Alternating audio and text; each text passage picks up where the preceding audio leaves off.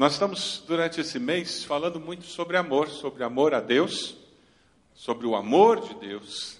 Estamos falando sobre o amor na igreja e falando hoje sobre amor ao próximo.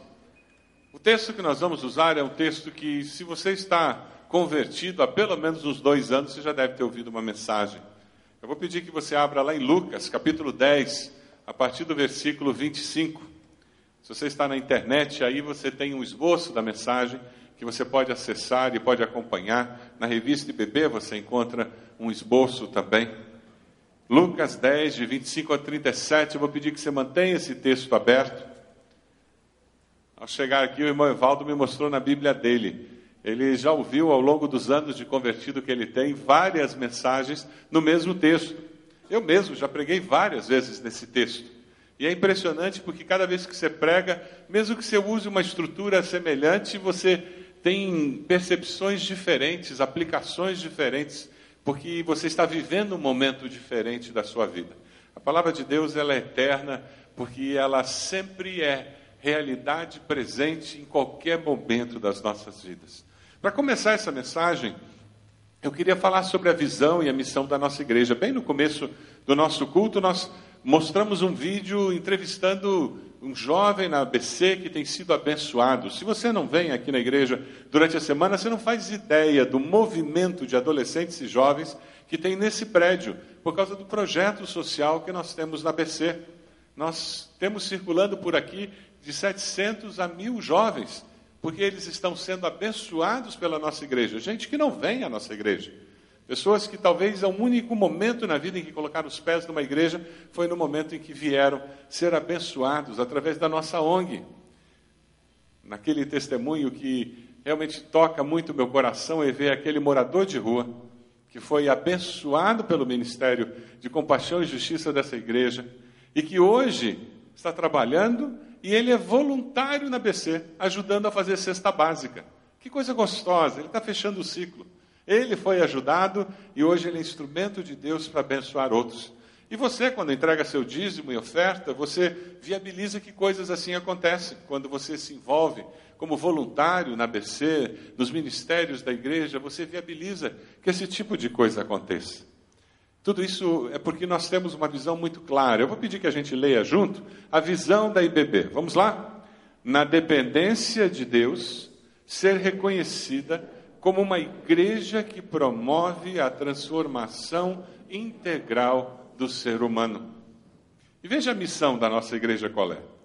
Ser uma igreja acolhedora, discipuladora e multiplicadora, que na dependência de Deus promove a transformação integral de pessoas, sociedades e povos. É essa igreja que É dessa igreja que você faz parte. Para nós entendermos o que é nós tentarmos promover transformação na vida de uma pessoa de forma integral, a parábola do bom samaritano ela é perfeita para nos ajudar a enxergar isso. Quando nós pensamos em como nós precisamos olhar o nosso próximo, a parábola do bom samaritano ela é perfeita para trazer princípios eternos que podem nos ajudar. Se você vê essa parábola, você percebe que Jesus está tentando responder a um homem que realmente não queria ter a resposta à sua pergunta. Ele não foi sincero na pergunta que ele fez. Mas o que mais me chama a atenção nessa parábola é o fato que Jesus conta a história de alguém que sofreu as consequências da sua imprudência. E ao invés de condenar essa pessoa que sofria as consequências da sua imprudência, Jesus conta uma parábola de alguém que o ajudou, apesar disso, simplesmente porque ele era o seu próximo. Viajar de Jericó para Jerusalém sozinho era loucura, a estrada é cheia de curvas, muitos assaltos, era, era padrão a pessoa ser assaltada, por isso que ninguém viajava sozinho, sempre viajavam em grupos. Dessa maneira, as chances de serem assaltados era menor. Mas aquele homem resolveu viajar sozinho, segundo a parábola de Jesus. O curioso é que aquele homem, ele é um retrato do que acontece conosco muitas vezes. Quantas vezes estamos sofrendo as consequências dos nossos próprios erros? Não é verdade? Uma crise financeira porque o cartão de crédito eu gastei mais do que devia. Ou entrei no cheque especial e agora pagando juros do cheque especial, a minha vida lá em casa virou um tormento.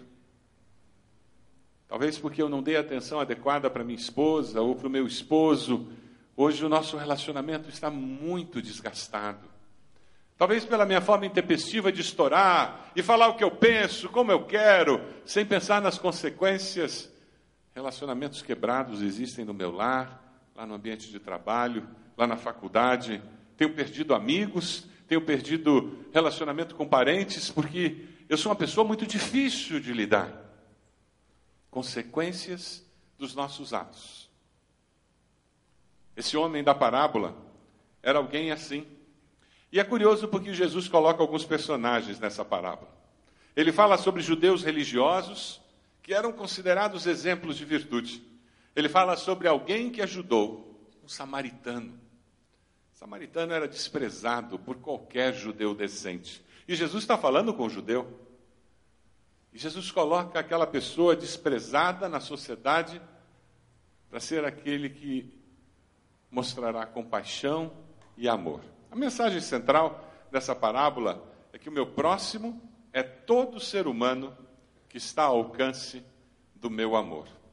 E, por favor, nessa parábola não caia na armadilha muito comum de pensar que o meu próximo é só aquele carente que precisa de cesta básica, o meu próximo é só aquela pessoa que precisa de um remédio, o meu próximo não é necessariamente um carente financeiro. Existem pessoas que financeiramente não têm carências, mas espiritualmente moram numa favela. Existem pessoas que financeiramente e culturalmente não são carentes, mas que emocionalmente são um desastre. Eles também são nosso próximo. Martin Luther King, de uma forma muito interessante, quando ele faz o estudo dessa parábola, ele faz duas perguntas que definem bem a nossa missão. O que vai acontecer comigo se eu parar para ajudar? Essa é uma pergunta natural. Se eu parar a minha vida para ajudar essa pessoa, se eu parar no caminho para ajudar essa pessoa, se eu parar os meus compromissos e abrir espaço na minha agenda para atender essa pessoa, o que vai acontecer comigo? É uma pergunta válida, mas ele faz também a segunda pergunta. O que vai acontecer com o meu próximo se eu não parar para ajudar? Essas duas perguntas precisam estar presentes toda vez que nós nos dispomos a exercer o cristianismo na prática como uma fé relevante à situação em que nós vivemos. Dê uma olhadinha no versículo vinte e cinco da parábola. Certa ocasião, um perito na lei levantou-se para pôr Jesus à prova. A intenção dele era colocar Jesus numa sinuca, como nós falamos. Ele queria desmoralizar Jesus por não ter uma resposta. E ele pergunta: mestre... Na realidade, ele via Jesus como mestre. Mestre, o que preciso fazer para herdar a vida eterna? Jesus está sendo testado, de forma irônica. Ele trabalha com essa postura, tentando quebrá-la, mudá-la. Uma atitude falsa. Nós vamos encontrar pessoas hoje em dia que falam conosco com uma postura falsa, porque nós somos discípulos de Jesus. Versículo vinte e seis diz: o que está escrito na lei? Responde Jesus. Jesus não o despreza, Jesus não, não diz: eu conheço o teu coração e sei que você está sendo falso comigo. De forma nenhuma. Ele interage com aquela pessoa, porque ele enxerga nele o potencial de ter um coração transformado. Você é daquelas pessoas que, quando alguém erra, você rifa? Quando alguém desaponta você, não preenche as suas expectativas, você simplesmente anula essa pessoa, esquece e diz: pronto, acabou, não, não quero mais me relacionar com ela, não confio mais. Jesus olha sempre o potencial que existe nos nossos corações. Quem sabe alguém rifou você. Quem sabe você esteja se sentindo o último dos moicanos, como nós falamos. Eu quero dar uma palavra de esperança para você. Jesus não desistiu de você. Amém? Ele sempre olha para você e diz: mas eu ainda acredito que é possível. A palavra da ministra aqui foi preciosa. E é isso mesmo. E assim como Jesus não desiste de nós, nós como igreja não podemos desistir de ninguém. Porque com Deus existe sempre a possibilidade de novidade de vida. Amém? Não é ser conivente com o erro, porque eu estou apoiando e ajudando a pessoa, pelo contrário. Mas é acreditar que Deus pode trazer arrependimento e mudança de coração. Veja o versículo vinte e sete. O homem responde para Jesus. A mente estava cheia de informação.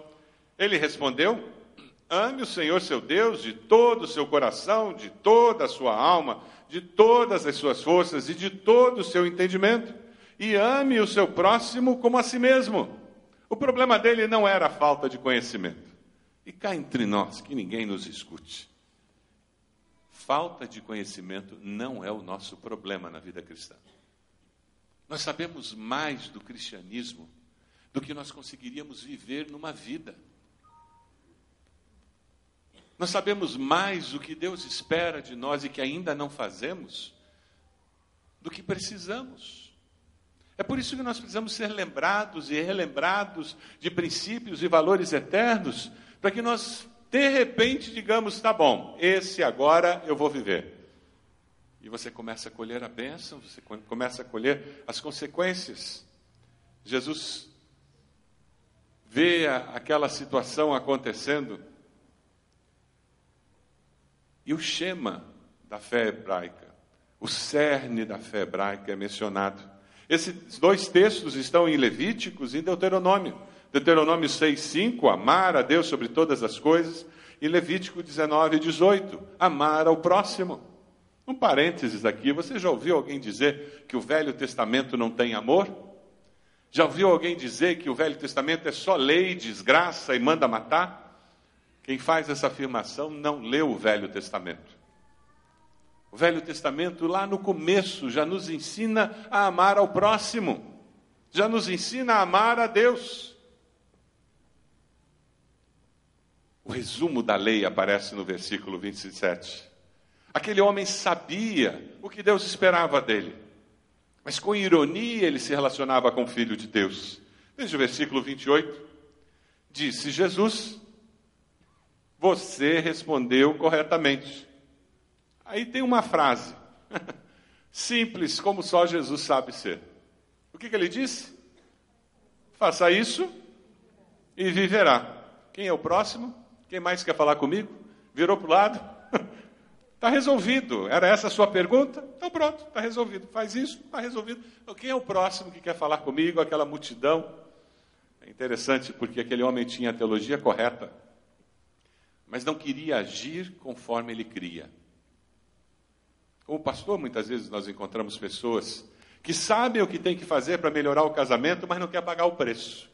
Sabe o que tem que fazer para criar melhor os filhos, mas não querem pagar o preço. Sabe o que tem que fazer para ter uma vida financeira mais organizada, mas não querem pagar o preço. Sabe o que tem que fazer para ter uma vida cristã mais significativa, mas não querem pagar o preço. Sabe o que tem que fazer para restaurar relacionamento com parentes, com irmãos em Cristo, mas não querem pagar o preço. Você é alguém que tem essa atitude? Sabe o que tem que fazer, o Espírito tem convencido você daquele pecado, daquela mudança, e você tem resistido dizendo: eu não dou braço a torcer. É interessante que aquele homem continua a conversa com Jesus. Veja o versículo vinte e nove. Quando Jesus diz: próximo, quem mais eu vou atender? Ele diz: Jesus, Jesus, bate no ombro. Jesus, mais uma... uma... quem é o meu próximo? Ele querendo se justificar, disse: Jesus, o senhor não entendeu, o senhor, eu estou aqui para enrolar o senhor mesmo. Quem é o meu próximo? Ele não queria uma resposta. A intenção do coração dele era a mesma, era criar tumulto. E tem pessoas que vivem a vida assim, procurando situações para criar tumulto. A coisa em casa está ruim, ele joga gasolina no fogo. Chega na faculdade, os colegas estão discutindo e ele vai lá e, e ainda fala mais coisa para criar mais confusão. É aquela pessoa que quando chega, em vez de trazer paz, ela traz tormento. Ao invés de trazer solução, ela traz mais problemas. Aquele homem, ele não buscava a Deus. Porque aquele que busca a Deus, encontra. A um coração sincero, Deus nunca despreza. Você tem dúvidas sinceras com relação a Deus, Cristo, a Bíblia? Você tem dúvidas sinceras que podem afetar a sua fé? Busque a Deus. Deus não tem medo das nossas questões. Deus não tem medo das suas perguntas, porque Ele sabe a resposta de todas. Deus não se sente ameaçado por uma pergunta profunda, teológica, existencial, filosófica, que você porventura tenha. Ele não se sente ameaçado quando você diz, eu não entendo esse texto, para mim esse texto é incoerente, Deus. Um sorriso nos lábios, Ele pega você no colo, e você pode ouvir duas, dois tipos de resposta dele. Uma é as coisas ocultas pertencem a mim, Deuteronômio. E nós não temos como entender todas as coisas desta vida, muito menos todas as coisas vinculadas a Deus. Ou Deus pode, com o Espírito dele, trazer aquela percepção que você nunca teve. E você diz, ah, é isso então? Não é assim na vida cristã? Não é dessa forma? Quem busca, encontra. Aquele que pede, recebe. Com coração sincero. Mas Jesus, vendo aquele homem, Ele usa aquela situação, por, por certo as pessoas já estavam prestando atenção de uma, um diálogo tão longo. Jesus usa aquela situação para ensinar uma verdade profunda. E Ele conta uma parábola. Ele conta uma história. Veja os versículos trinta a trinta e três. Jesus coloca quatro personagens nessa parábola. Dois religiosos, um impuro samaritano, rejeitado por todos, e uma pessoa imprudente. Ele faz um retrato da sociedade. vinte e sete quilômetros de estrada perigosa. E Jesus conta a seguinte história. Um homem descia de Jerusalém para Jericó, quando caiu nas mãos de assaltantes, estes lhe tiraram as roupas, espancaram-no e se foram, deixando-o quase morto. Aconteceu estar descendo pela mesma estrada um sacerdote. Quando ele viu o homem, passou pelo outro lado. Sabe por quê? Uma semana de ritual para purificar-se, se aquele homem estivesse morto e ele o tocasse. O sacerdote não quis correr o risco. Uma semana. Uma semana, sem poder trabalhar, sem poder receber as ofertas do templo, para que ele pudesse sustentar sua família. Uma semana, colocado de lado. Ele disse, eu não vou me arriscar. E passou de lado. Veja o versículo trinta e dois. E assim também um levita, quando chegou ao lugar e o viu, passou pelo outro lado. A lei era muito clara, falando sobre contaminação. Quem tocasse no morto ia ter problemas. Talvez ele tivesse medo de parar e ser assaltado. Você não teria o mesmo receio? Encontrar alguém no chão e você diz, será que os assaltantes já foram? Ou ainda estão por aí? Todos pecadores. Os assaltantes cometeram pecado de ação. Tiraram o que não lhes pertencia, agrediram aquele homem, fizeram mal àquele homem. Os religiosos pecaram o pecado de omissão. É um pecado que normalmente nós não pensamos muito nele, mas que é tão pecado quanto o de ação. O pecado de omissão não é fazer o mal, mas é deixar de fazer o bem. Não basta eu não fazer alguma coisa errada. O cristianismo nos exorta e nos desafia a fazermos mais do que sermos uma religião do não. Nós somos uma, uma fé que se manifesta em obras, uma fé que se manifesta dizendo, sim, eu vou fazer diferença. O pecado daqueles religiosos foi o pecado de omissão. Eles deixaram de fazer o bem que Deus esperava que eles fizessem. Todos nós somos pecadores, não é verdade?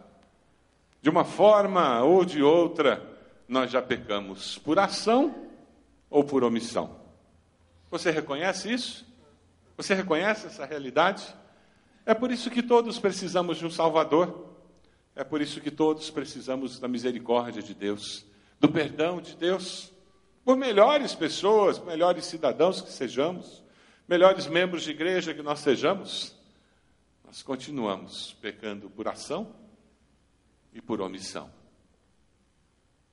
Aquele dia em que você, por estar cansado, você não deu atenção à sua esposa, de que ela tanto precisava. Aquele dia em que, por estar cansada, você não conseguiu fazer aquilo que Deus disse para você fazer para o seu esposo. Somos pecadores.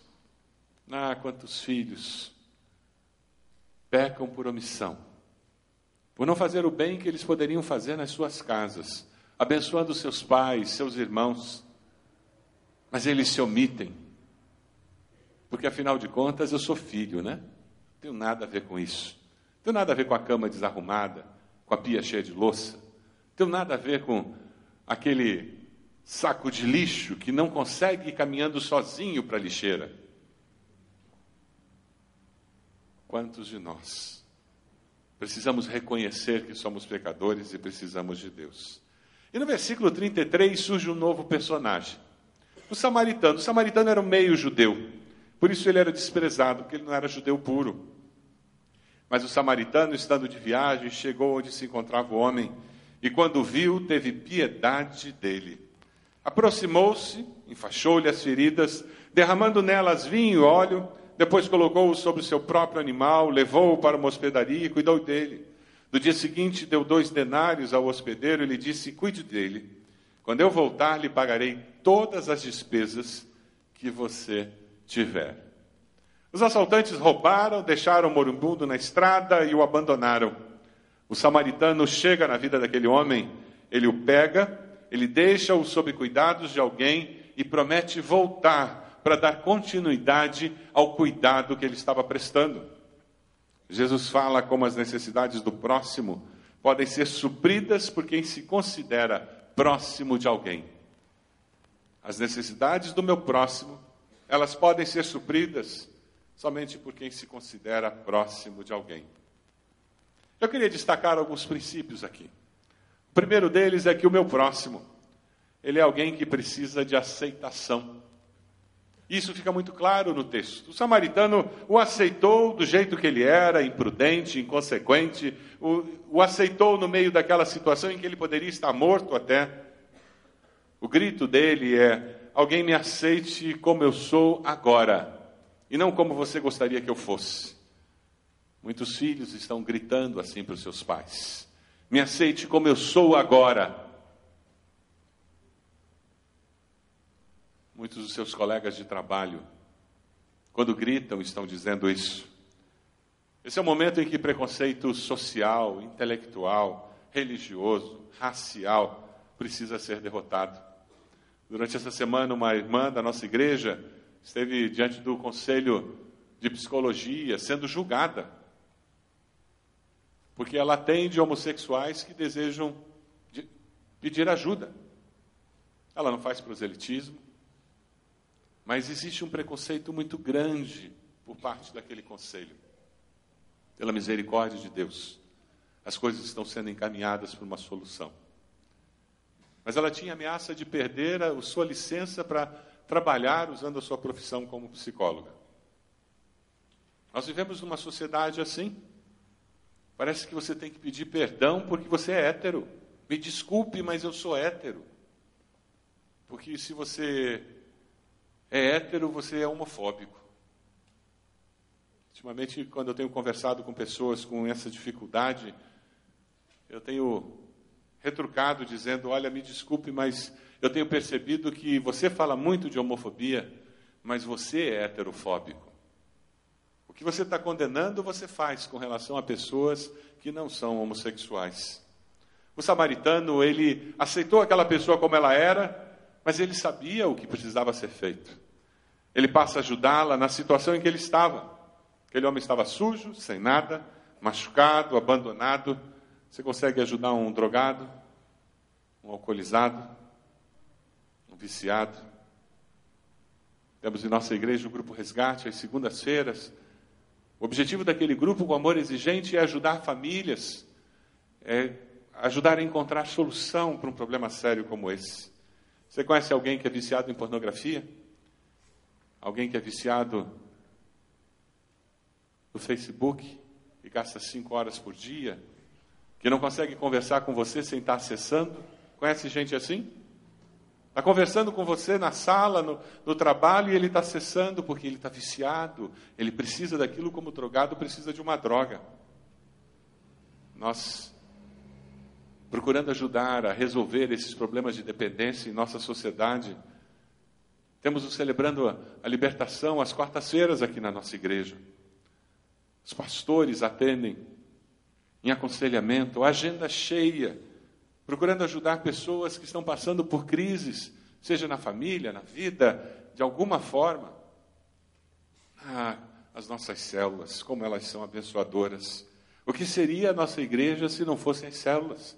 A quantidade de grupos pequenos que se apoiam, se amam. As senhoras da minha célula têm abençoado muito o meu coração. Nós temos uma irmã lidando com câncer recidivo.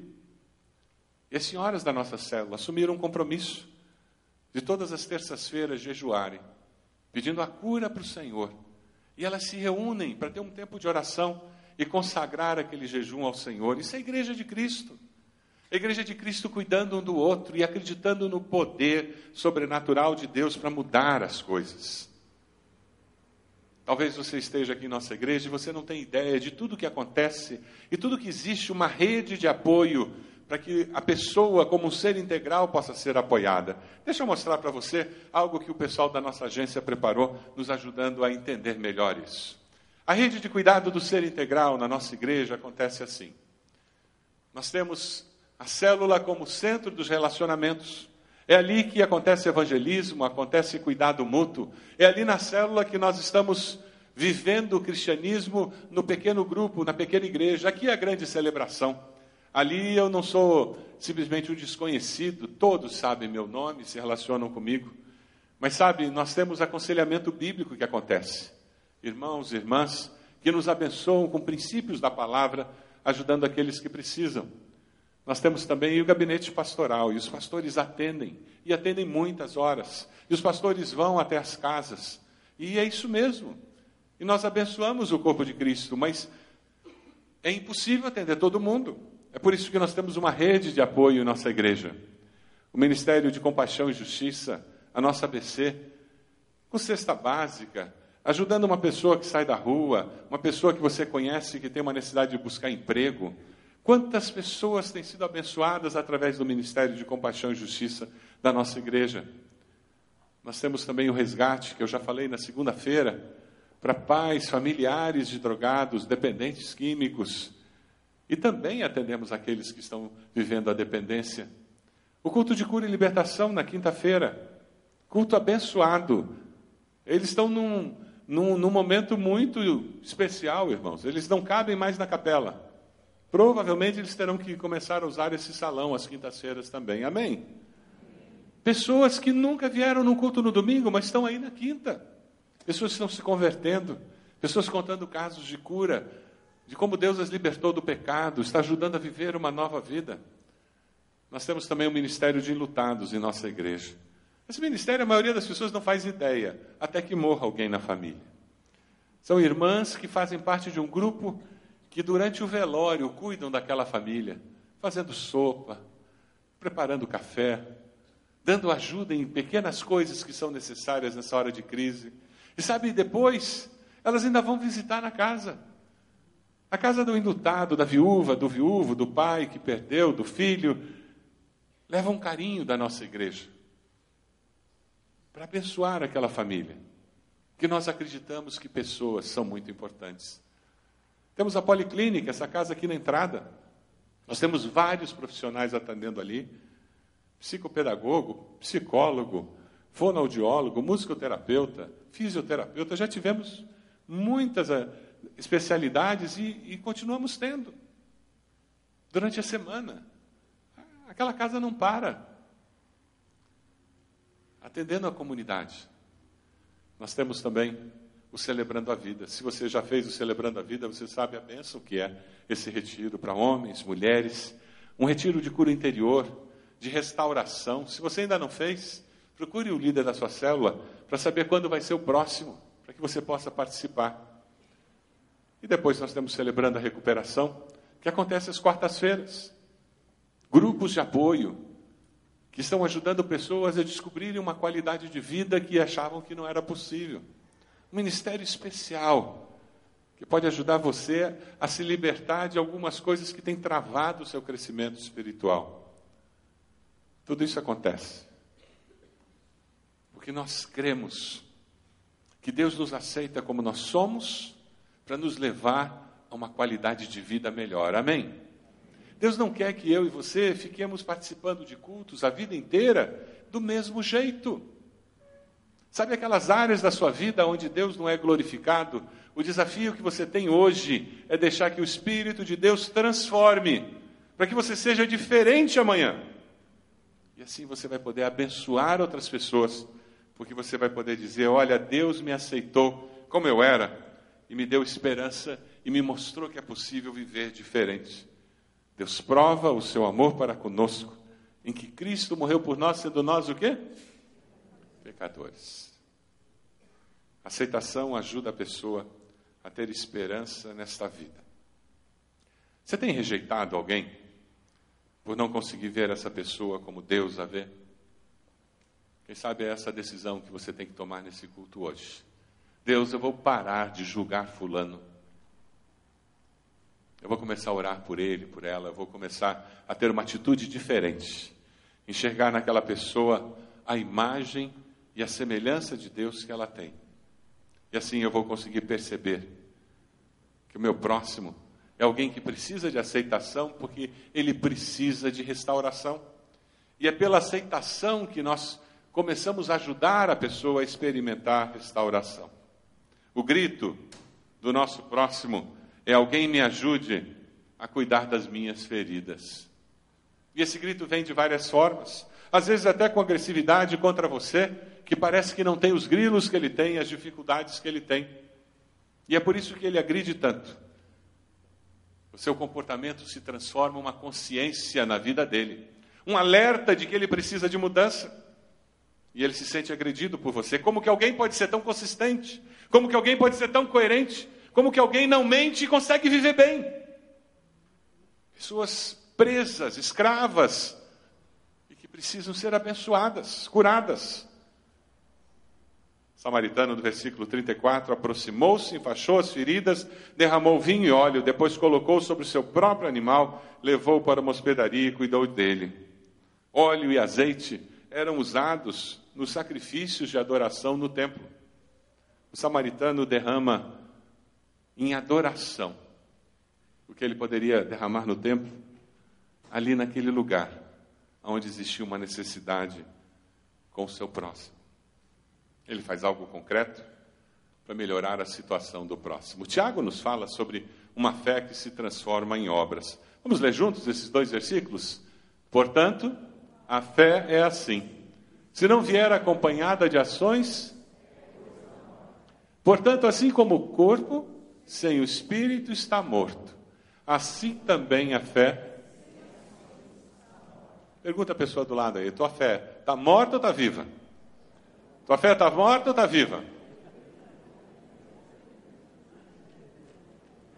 Ah, como nós precisamos disso. Jesus tem poder para nos fazer viver uma fé viva, para curar feridas espirituais, para restaurar a fé. Eu tenho que ter experimentado isso e daí eu começo a passar para os outros o que ele fez na minha vida. É por isso que mesmo você tendo trinta anos de membro de igreja, você precisa participar de um retiro de restauração, no Celebrando a Vida. Ah, mas eu sou crente há muito tempo, imagina eu ir lá no Celebrando a Recuperação. Imagina, o que, que os outros vão pensar de mim? Deixa pensar, problema deles, se alguém pensar. Eu tenho descoberto que nossa igreja, graças a Deus, existe saúde emocional e espiritual no grupo. Quando nós vemos alguém indo para um Celebrando a Vida, quando vemos alguém indo trabalhar e participar e ser membro de um, de um ministério de ajuda, ninguém fica julgando, dizendo, ele deve ter problema, né? Se foi para o Celebrando a Recuperação, deve ter um caco escondido lá. Não, não. O que eu tenho ouvido das pessoas é que coisa boa. Como é que tem sido a sua experiência? É isso que eu tenho ouvido das pessoas. Ah, meus queridos, nenhum de nós chegou lá. Todos nós estamos num processo de transformação para sermos mais semelhantes a Jesus. Se você está no processo, diga amém. Você está no processo, você vai fazer duas coisas agora. Vira para a pessoa do, do lado e diz assim: tem paciência comigo. Eu não cheguei lá. Tem paciência comigo, eu não cheguei lá. Aí agora você vai virar para essa mesma pessoa e vai dizer: me ajuda a crescer. Me ajuda a crescer. Isso é corpo de Cristo. Um ajudando o outro, um impulsionando o outro, um estimulando o outro. Nós precisamos ser aceitos para que alguém nos ajude a experimentar a restauração. É por isso que o meu próximo é alguém que precisa de cooperação. O grito dele: me dê uma nova oportunidade, me ajude. Eu tenho dificuldade de fazer a leitura diária da Bíblia, você pode me ajudar? Você liga para mim, você liga duas vezes por semana e me pergunta se eu estou lendo a Bíblia. O conceito do discipulado Vida na Vida é justamente isso. É nós caminharmos lado a lado um com o outro, estimulando, questionando, empurrando um ao outro, para que juntos estejamos indo na mesma direção. Você está envolvido em discipulado com alguém, você se encontra com alguém, você ajuda alguém. Quem já fez discipulado sabe que quem está liderando, o discipulador, ele é muito mais abençoado que o discipulando, não é verdade? Ah, você sai daquelas reuniões dizendo: meu Deus do céu, como o Senhor me abençoou aqui. Nós precisamos, precisamos de pessoas que estejam dispostas a parar tudo, pessoas que estejam dispostas a usar os recursos que têm na mão, pessoas que estejam dispostas a se comprometer com aquele próximo que precisa de ajuda. Versículo trinta e quatro diz: depois colocou-o no seu carro, levou-o para um hotel e cuidou dele. E ele ainda usou, no dia seguinte, ele deu o seu cartão de crédito como garantia de que seria pago. E disse: cuide dele, porque quando eu voltar, eu acerto até o frigobar. Até o frigobar. Não interessa o que ele vai gastar. Interessa é a diferença que eu vou fazer na vida dele. Se você vai começar a discipular alguém, se você vai começar a ajudar alguém, prepare-se. As pessoas não pensam como você. Não têm os valores que você tem. E sabe o que vai acontecer? Em alguns momentos elas vão irritar você. Em alguns momentos elas levarão às lágrimas. Em alguns momentos eles vão inspirar você. Em alguns momentos você vai dizer: eu acho que não vale a pena, estou gastando meu tempo à toa. Bem-vindo ao mundo real. Quando você se envolve com o próximo, você tem todas essas emoções, pacote completo. Mas lembre-se, o pacote que Jesus recebeu não foi muito diferente, não.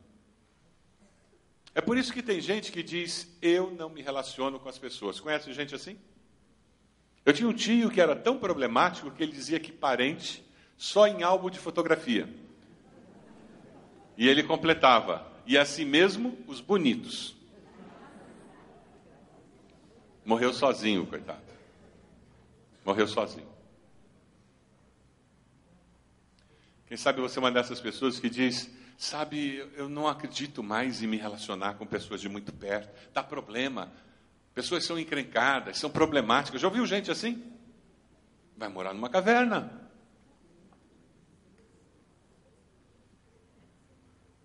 Ah, meus irmãos, eu e você só vamos crescer como seres humanos, de forma integral, emocionalmente, só vamos crescer espiritualmente nessa interação com outros seres humanos, que também foram criados à imagem e semelhança de Deus.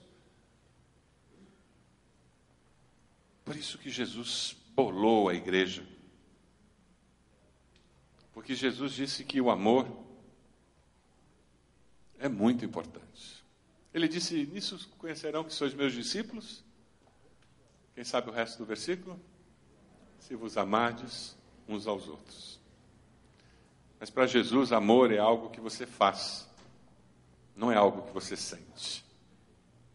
Amar é uma decisão, não é arrepio e nem lágrima. É uma decisão, eu decido amar até o não amável. Porque amar o amável é muito fácil. Amor é uma decisão. Quando nós começamos os cultos hoje, orando pelo Dia Nacional de Combate ao Abuso e Exploração Sexual das Crianças, quando falamos da nossa preocupação com a Copa, é porque a Igreja de Cristo, durante esse período, particularmente da Copa, precisa orar e orar muito. Para que meninas de dez, onze, doze anos não sejam vendidas por vinte reais. Pelos seus próprios pais.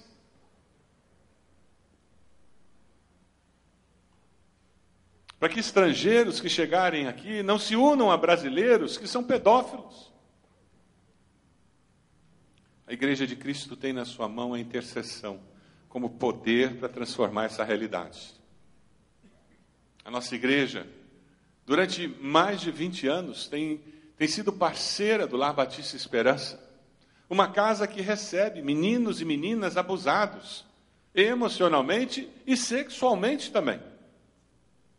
Quando você entrega o seu dízimo naquele prato, um percentual dos dízimos mensalmente é enviado para o Lar Batista Esperança. Você sabia disso? Quando você entrega, dedica o seu dízimo, você está participando da transformação na vida de muitos meninos e meninas, de muitos adolescentes que estão envolvidos com esse ministério do Lar Batista Esperança. Muitos membros da nossa igreja, além de participar através dos seus dízimos, participam com ofertas pessoais. Eu, particularmente, mensalmente entrego uma oferta para o lar, com alegria no coração. Eu tenho certeza que muitos aqui fazem o mesmo.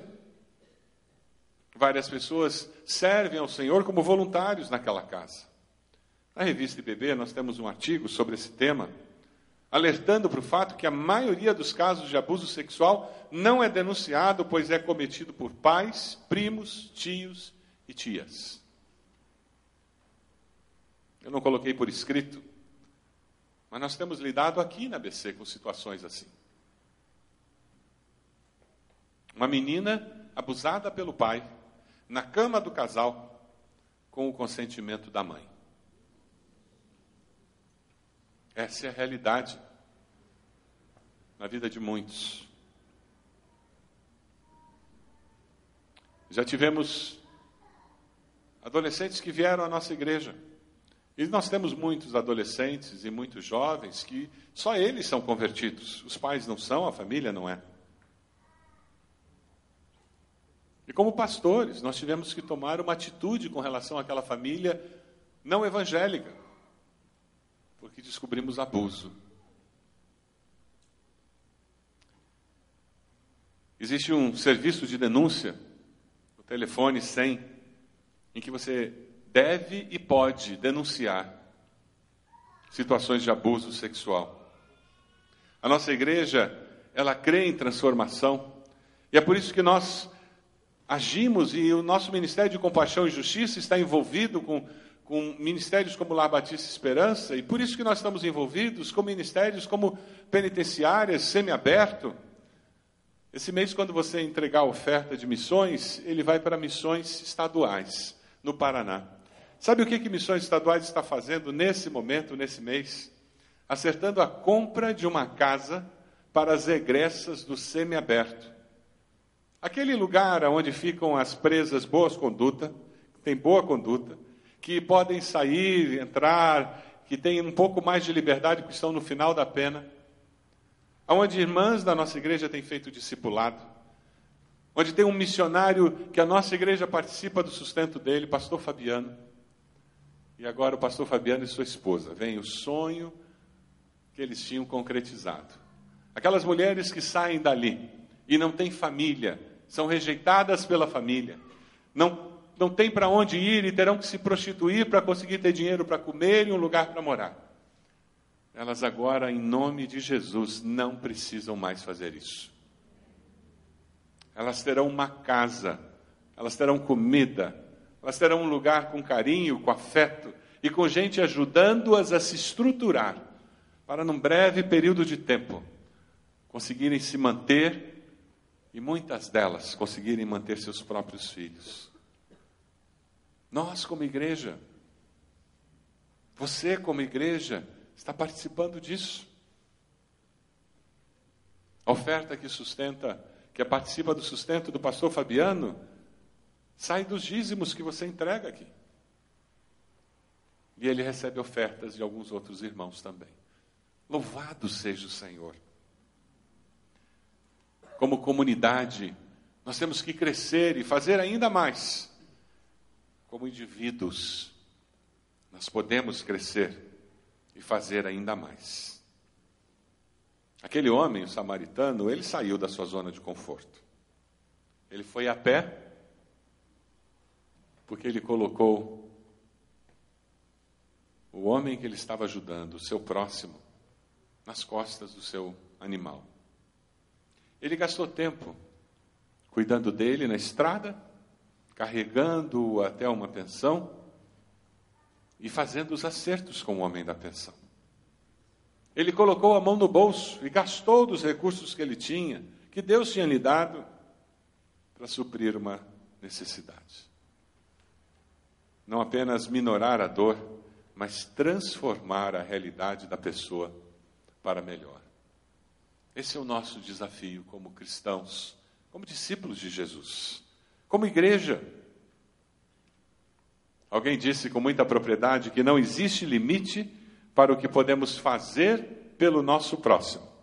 Sempre disponíveis, sem preconceitos, dispostos a aceitar e cooperar na restauração.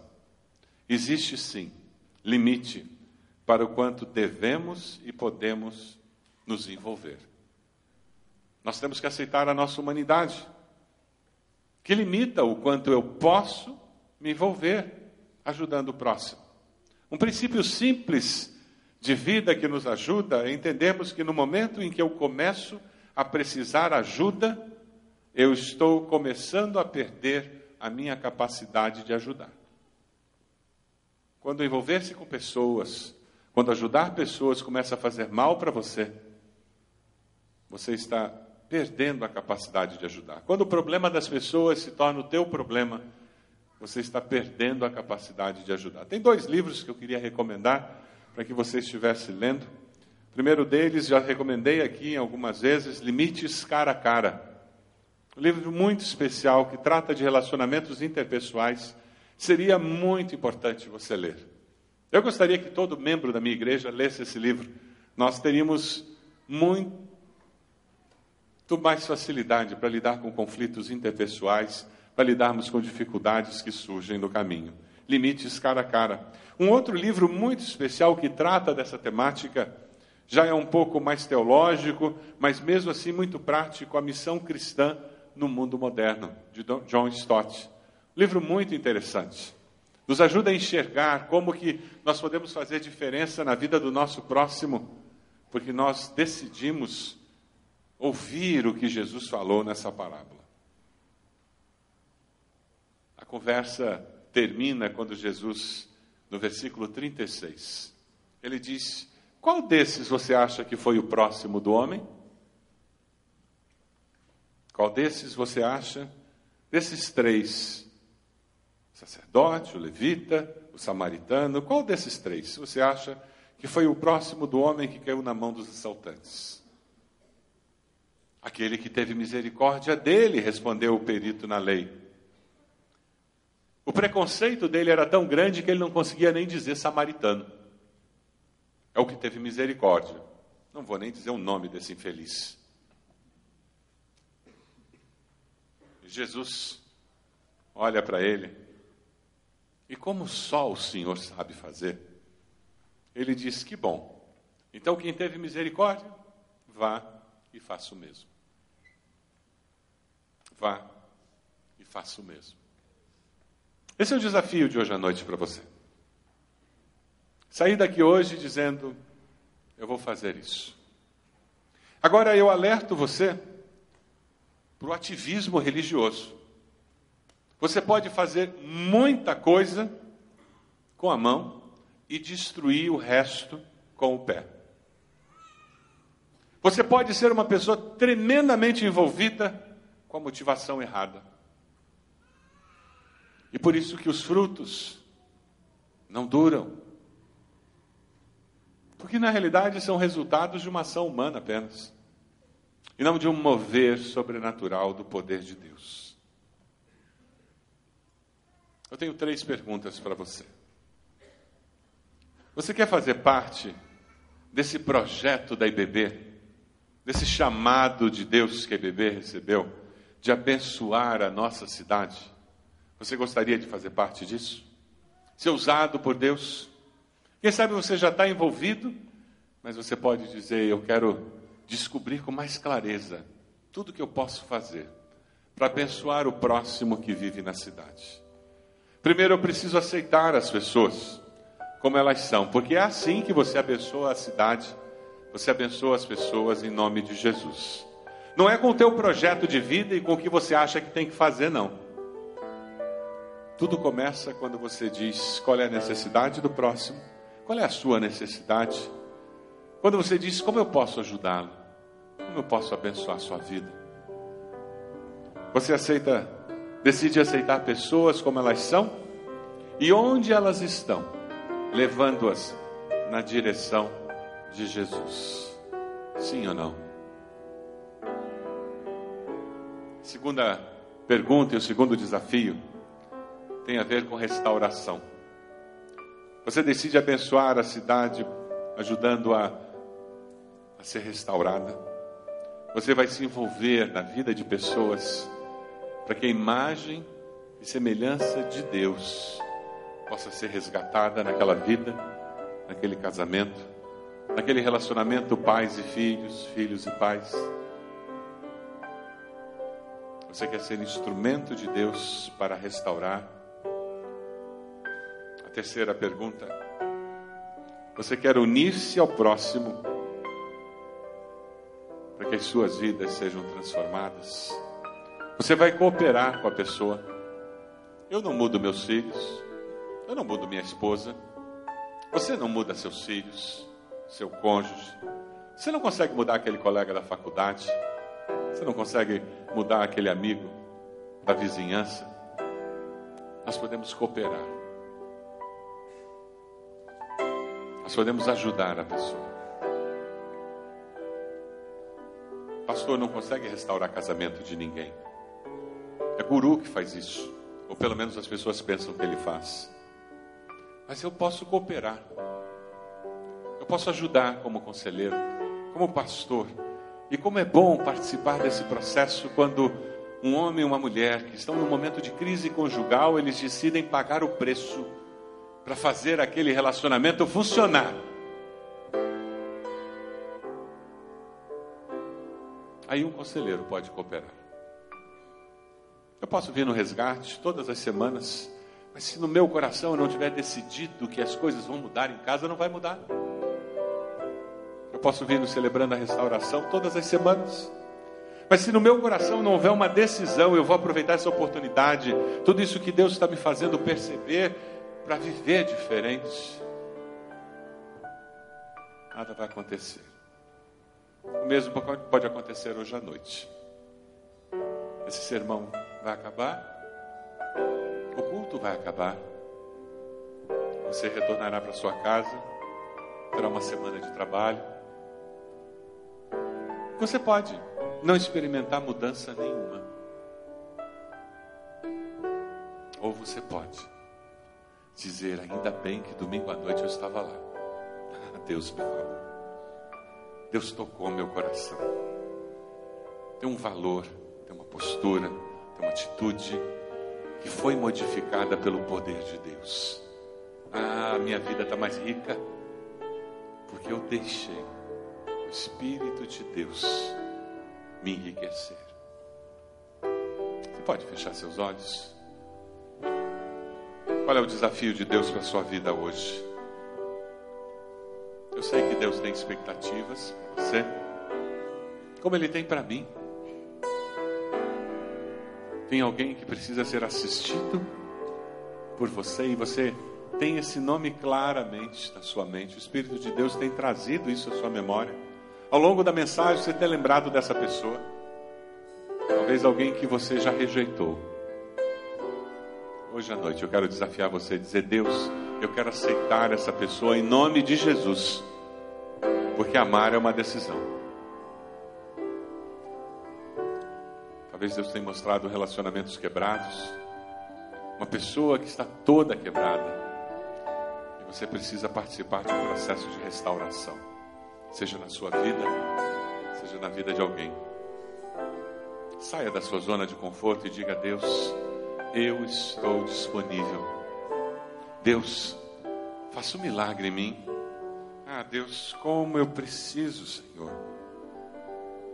Trabalhe em mim, molda a minha vida de tal forma que eu possa parecer mais com Jesus. Você quer sair daqui com essa decisão de ser mais parecido com Jesus durante essa semana?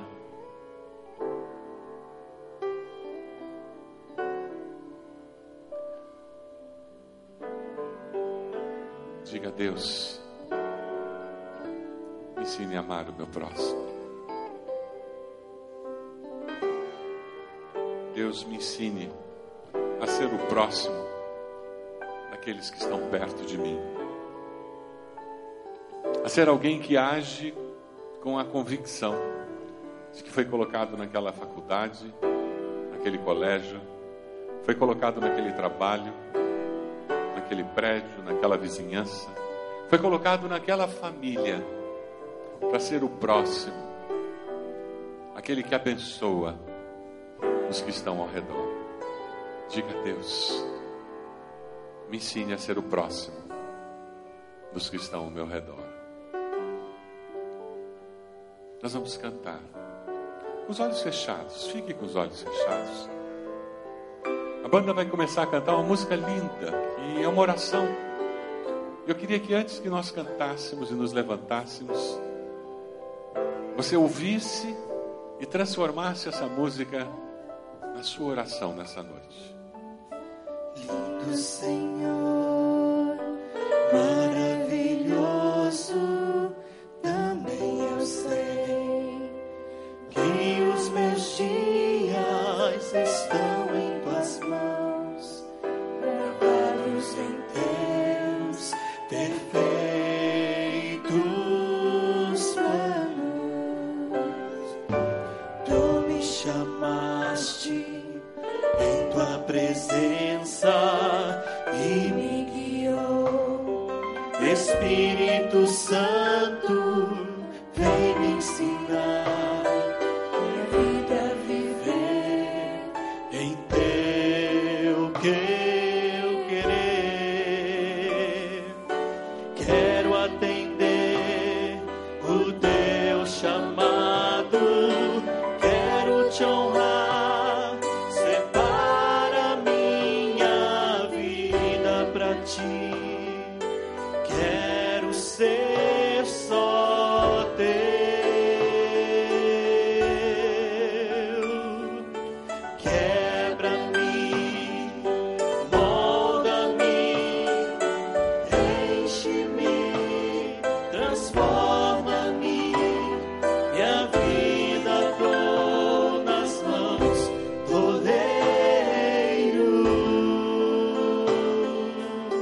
Assumindo o compromisso com o Senhor, coloque-se de joelhos onde você está, com esse gesto dizendo: Deus, eu quero ser o próximo de alguém que está perto de mim, aquele que abençoa, aquele que sai da zona de conforto para fazer diferença. Eu quero aceitar pessoas como elas são. Eu quero, Deus, aceitá-las para ajudá-las a experimentar restauração. Eu quero amá-las com teu amor, para que eu possa cooperar, para que algo diferente aconteça na vida delas e na minha também. Louvado seja o Senhor.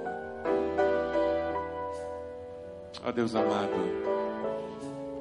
nós somos teu povo, Senhor, de joelhos dizendo: Nós queremos amar com o teu amor.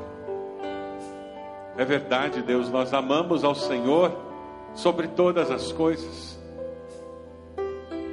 Nós queremos amar ao nosso próximo, como o Senhor nos ensinou a amar a nós mesmos. Ó Deus bendito. Perdão porque tantas vezes, no nosso egoísmo, nós não amamos como o Senhor gostaria. Louvado seja o teu nome pelas tuas misericórdias que nos possibilitam hoje de fazer esse compromisso.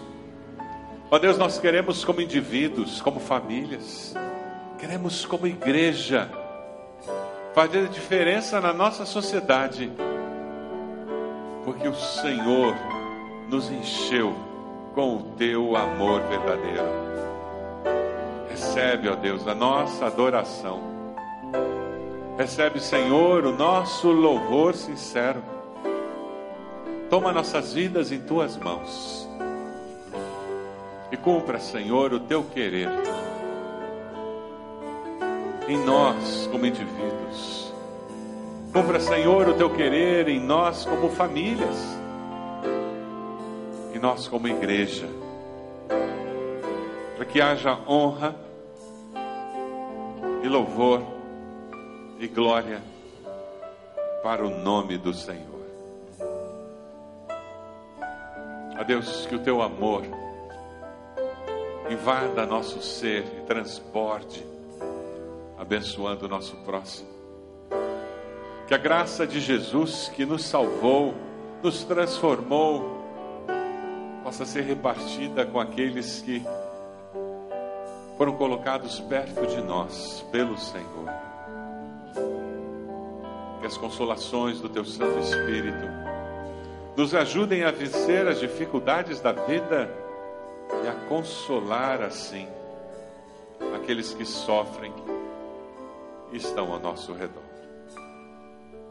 Essa é a nossa oração, não apenas por nós, mas por todo o teu povo espalhado na face da terra, hoje e sempre. Amém.